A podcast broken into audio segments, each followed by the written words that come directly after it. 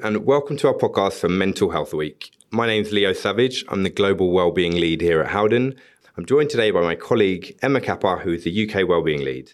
The theme this year for Mental Health Week is anxiety. And according to Mental Health UK, anxiety disorders affect over 8 million people in the UK. So just over one in 10 of us. Now, we'll be discussing mental health conditions today, specifically anxiety, but by no means is this medical advice. The topic that we're focusing on today is around how businesses can look to support individuals. So if you are experiencing these symptoms, reach out to your HR team or a medical professional.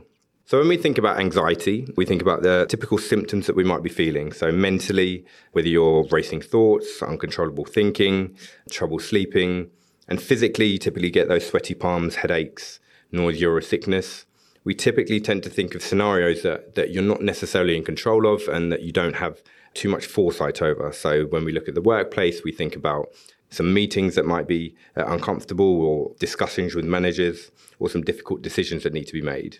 And then we can think about muscle tension and chronic pain and, and things that physically might become apparent within your body. So your stress signals of, of sweating or your nervous system shutting down and not being able to have that cognitive ability in the workplace or even personally. And then we look at your respiratory system. So when you're feeling anxious, you typically start to increase that breathing rate and that becomes short, shallow, you get nervous, you're not able to think about what you want to, and you're not able to make decisions in the way that you'd want to.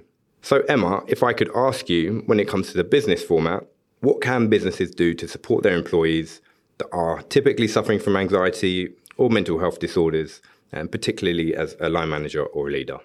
So, first of all, Thank you for having me, Leo. And I, so um, in terms of what businesses can do, I think one of the most important things that they can do is start with their line managers. So the line managers is likely going to be the first point of call for that individual. So when they're feeling anxious or, or stressed, or when they are getting those feelings and they feel like they can't focus on what's going on, or they're shaking, or they're feeling unwell, then it's normally going to be the line manager that they reach out to. So if they're reaching out to their line manager, that line manager needs to have the tools and the skills to be able to have that conversation with the individual, to talk to them about what they need, about how they can help them, and to also know where to signpost them to as well most businesses have amazing employee benefits that they can direct people into and it's about the the line manager knowing exactly where to direct that person. So is it that the employee assistance program is the most appropriate first point of call for that individual? Do they have access to perhaps a mental health app or do they have something like private medical insurance or even a pathway through their income protection insurer? There's lots of different pathways and lots of different routes open to individuals, and part of the skill for the line manager is working out exactly how to access that support for the individual. So, training for those line managers on what they can do, where they can go, and also how to have that conversation. It might sound a bit silly, but not all line managers are great with people but they will all be great at their jobs. So it's more around giving them the the confidence and the skills to have those conversations with the individuals that they're supporting.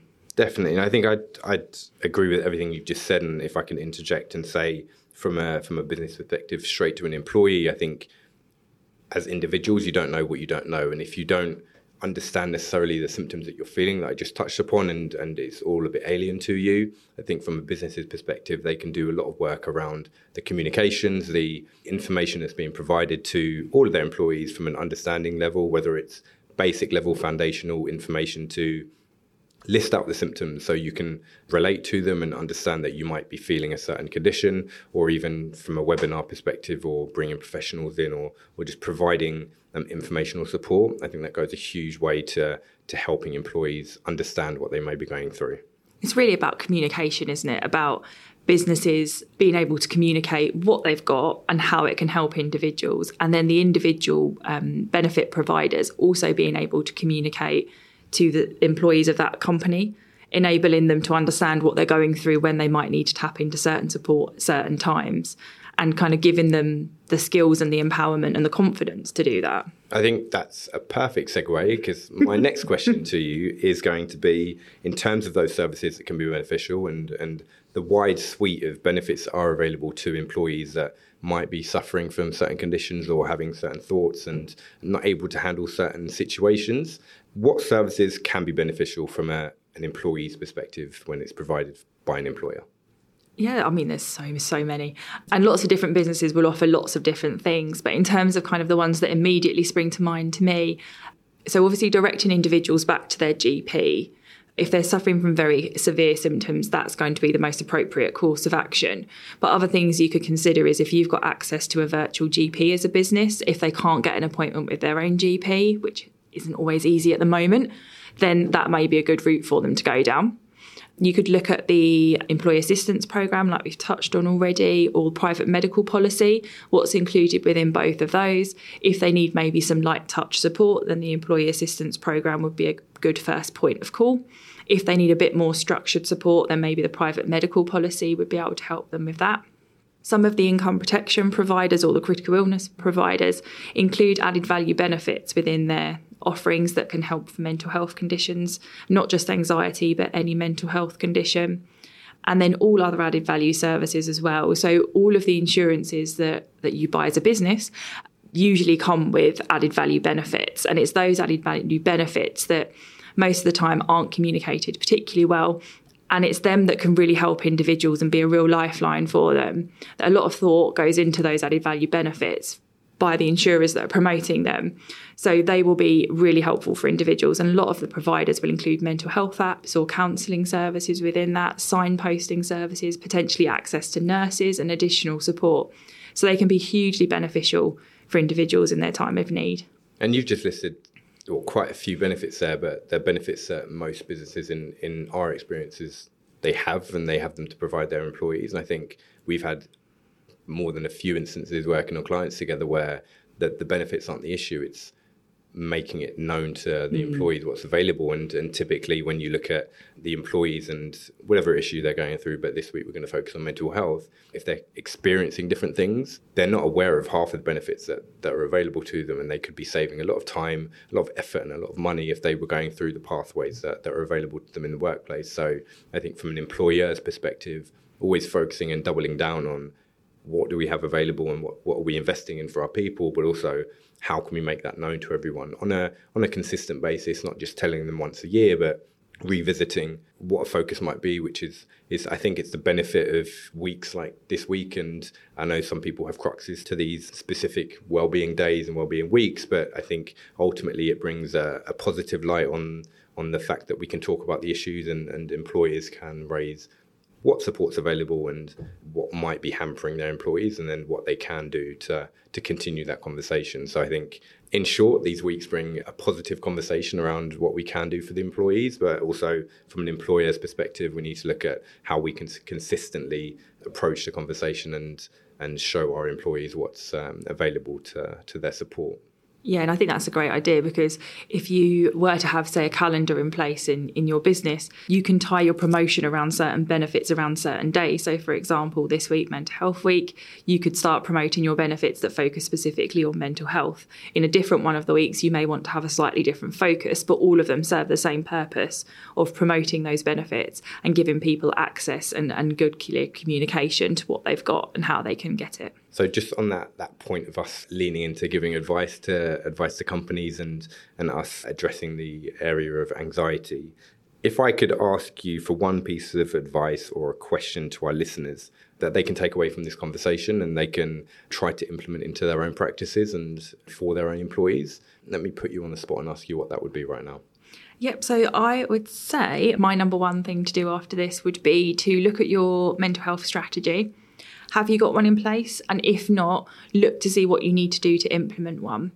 Are you taking a very considered approach with what you're doing in terms of well-being around mental health and looking at what you've got already, looking at what you might need to fill any gaps, etc. Or are you being a bit more perhaps reactive to certain scenarios and situations?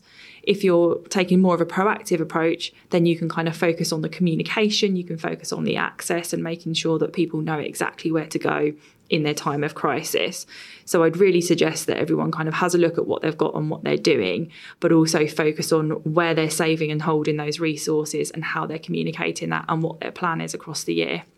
Amazing. And what about you? I thought I was going to get away with that. Um, so I'm I'm very consistent in in my thought process on all areas of well-being and, and within organizational well-being. But i think when you come to providing support to staff and, and looking to support them in any way that you can the most important element of that is the communication. So just increasing the volume of information that you're providing people making sure that they're aware of what's available but not only the support that's available to them but making sure that they're able to learn and, and develop their understanding of what they might be experiencing, whether that's physical, mental. Um, in this case, we're going to focus around anxiety, but understanding what anxiety actually is, a definition, and what they might be feeling, symptoms, and physical, mental symptoms. If they're feeling certain symptoms, what they can do to to counteract them or manage them, and then what they can do to to further understand that if they need further support or help from professionals, that whole support pathway of understanding is incredibly important. And I think if an employer only increases the amount of information made available to an employee's well-being, it's only going to help the employee in the long run. Even if it's if it seems like a, a repetitive message, uh, a repetitive message is one that's going to stick in the mind. And I think, and um, rather than addressing things once a year and expecting that kind of tick box to be complete, finding some form of calendar, like you said earlier, mm. or some form of strategy towards your communication around the conditions and the, the strategy around the, the benefits that are available. I think that's incredibly important, and that would be my number one takeaway from today's conversation around mental health and, and anxiety. So thanks a lot for listening today. I hope you found that valuable. And thank you, Emma, for joining me today. I know no you've got a busy schedule. We have been releasing articles uh, further to support on Mental Health Week this week. So keep an eye out for those and take a look. They are focusing on other areas of mental health. And if you have any other questions around implementing your strategy or communications, or if you just need a conversation about where to start, please don't hesitate to reach out to myself or Emma. We'd be glad to help you.